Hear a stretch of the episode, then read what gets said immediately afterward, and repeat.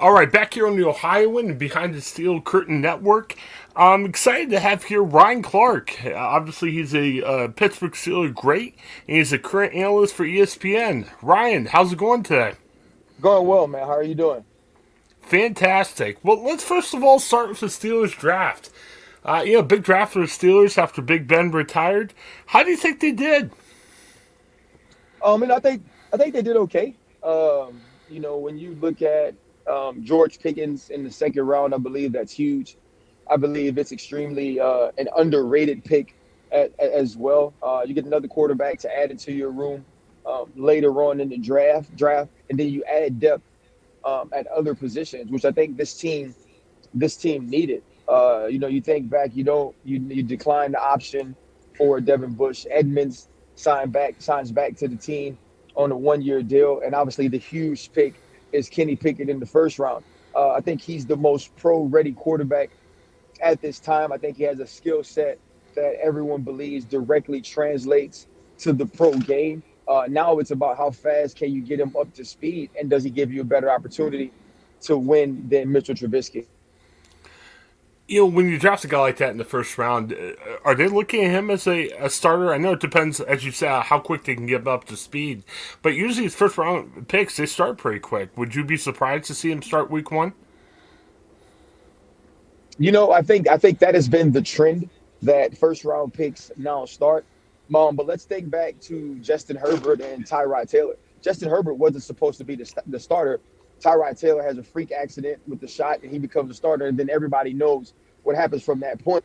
But there's no way you can watch Justin Herbert in that first game against Kansas City and not think that he showed he was ready in camp, right? Yeah. But they still had a plan. And so I think sometimes the plans are just different. Uh, I hate to keep bringing up Tyrod Taylor. Same thing with Baker Mayfield in Cincinnati. Yeah. Baker Mayfield replaces, you know, Tyrod Taylor there.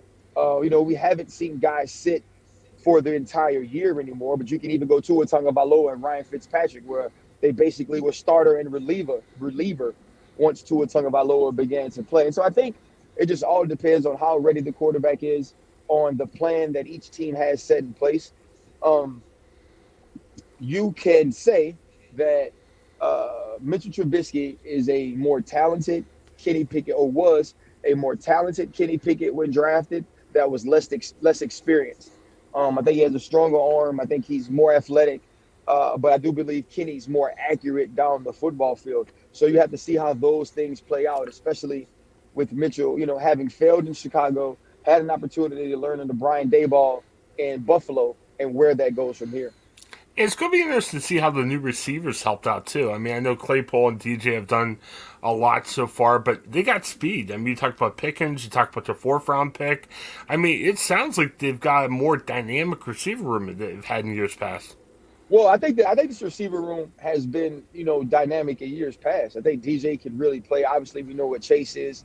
Uh, George Pickens is a star to me. Uh, Yeah. You go back to George Pickens' freshman year and what he was able to do at Georgia. I think we all remember the highlight catch uh, during practice. And so I think George Pickens has an opportunity to be one of those receivers in this draft that makes an immediate impact and has an opportunity to grow into a star. What do you think the ceiling is for a guy like Kenny Pickett? I know there's a lot of argument either way about him or the possibility of a Malik Willis or anything. Uh, do you think um, Pickett's got a high ceiling? Um, I mean, you never you never want to be negative about a guy. Uh, I think Malik Willis had the highest ceiling. Mhm. Um, when you look at Kenny Pickett's film, you believe that he can be a good football player. I think uh, what does help him is if you look at guys who didn't excel until their last year in college, and the last two draft drafts, we have good examples in guys like Joe Burrow um, and a guy like Mac Jones Yeah. who truly who ascended up the board in their last years of college, and we kind of saw Kenny Pickett do the same thing. Okay, uh, very good. Uh, let's look at the whole offseason from the Steelers. I mean, they were very active. This was the first year, and man, many that I can remember, they actually had some money to play with under the salary cap. Uh, do you think overall they made good choices? I mean, they kind of bolstered their offensive line, add some depth pieces, uh, another cornerback with Levi Wallace. Uh, do you think overall they did well? I mean, I think I think they did what the Steelers do. The the, the Steelers don't use the Steelers don't use free agency to build a team.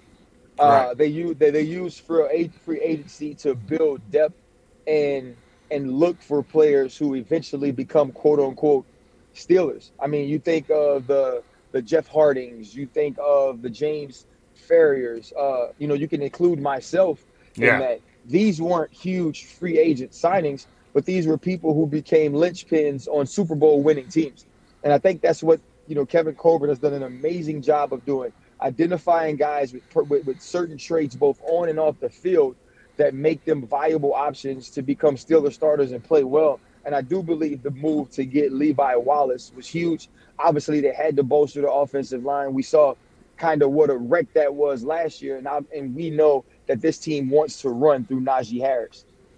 Yeah, definitely. And speaking of like free agency, complementary pieces, um, I've always been impressed about how when you played with the Steelers, your play complemented Troy, and I felt that your consistency made Troy even better. Uh, taking a look at the Steelers now, you've got that type of player in Minkah Fitzpatrick. I know there's some question about what they would do at safety, but they brought back Terrell Edmunds. I think Terrell had a better year last year. What do you think it would take for him to kind of keep building and be that solid complementary piece? I think he's almost there, but what do you think he's missing to become well, like the, what you were? I think the the easy part was that the positions were flipped. Yeah. Right. Uh, Minkah's a free safety. Uh, right. Terrell's a, a, a strong safety, and and they have distinct positions. Whereas even though Troy was the strong safety, we didn't necessarily have distinct positions. I could go down in the box and play. He could obviously play the middle of the field. And so our relationship was built on the fact that I do whatever Troy didn't feel like doing on that play. Mm-hmm. Or or I, I did what I had to do to allow Troy to, you know, be instinctive and allow Troy to use his film study to make plays. It's a little more difficult when Minkah's the guy that's usually back in the deep part of the field. And so what Terrell has to do is actually just excel individually. He has to become a, a, better playmaker. He has to become a better ball disruptor.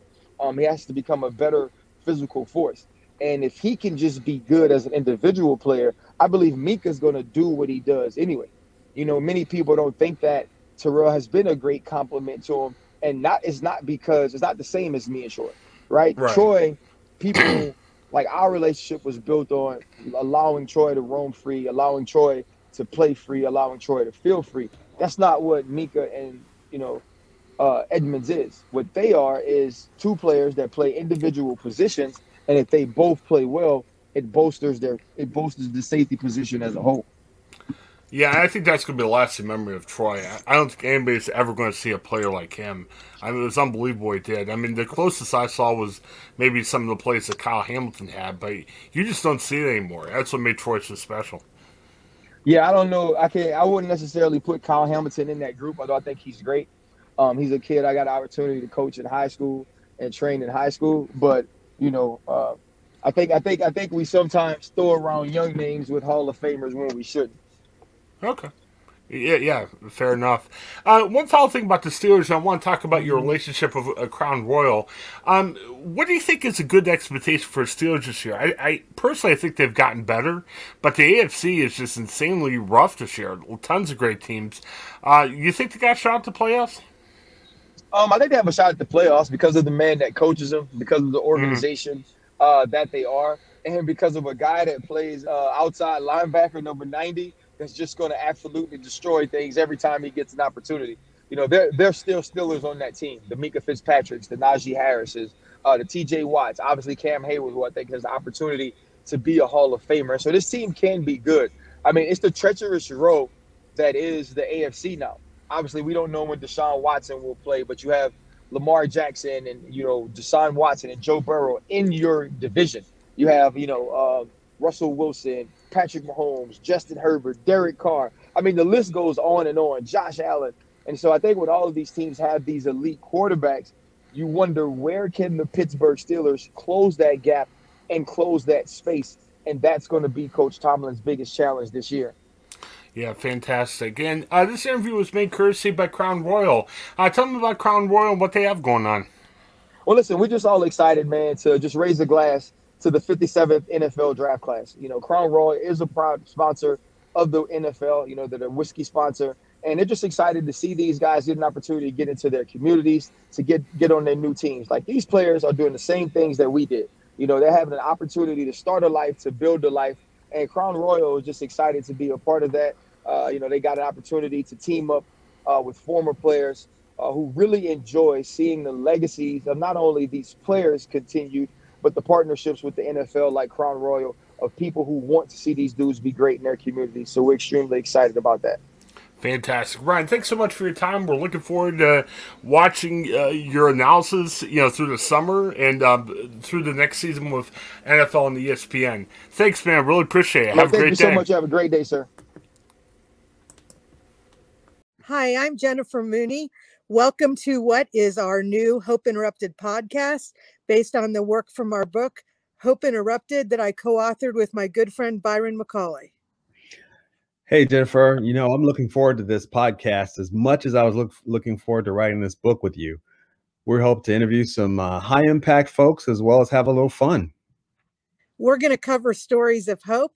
To learn more about our podcast and our book, please visit www.hopeinterrupted.com.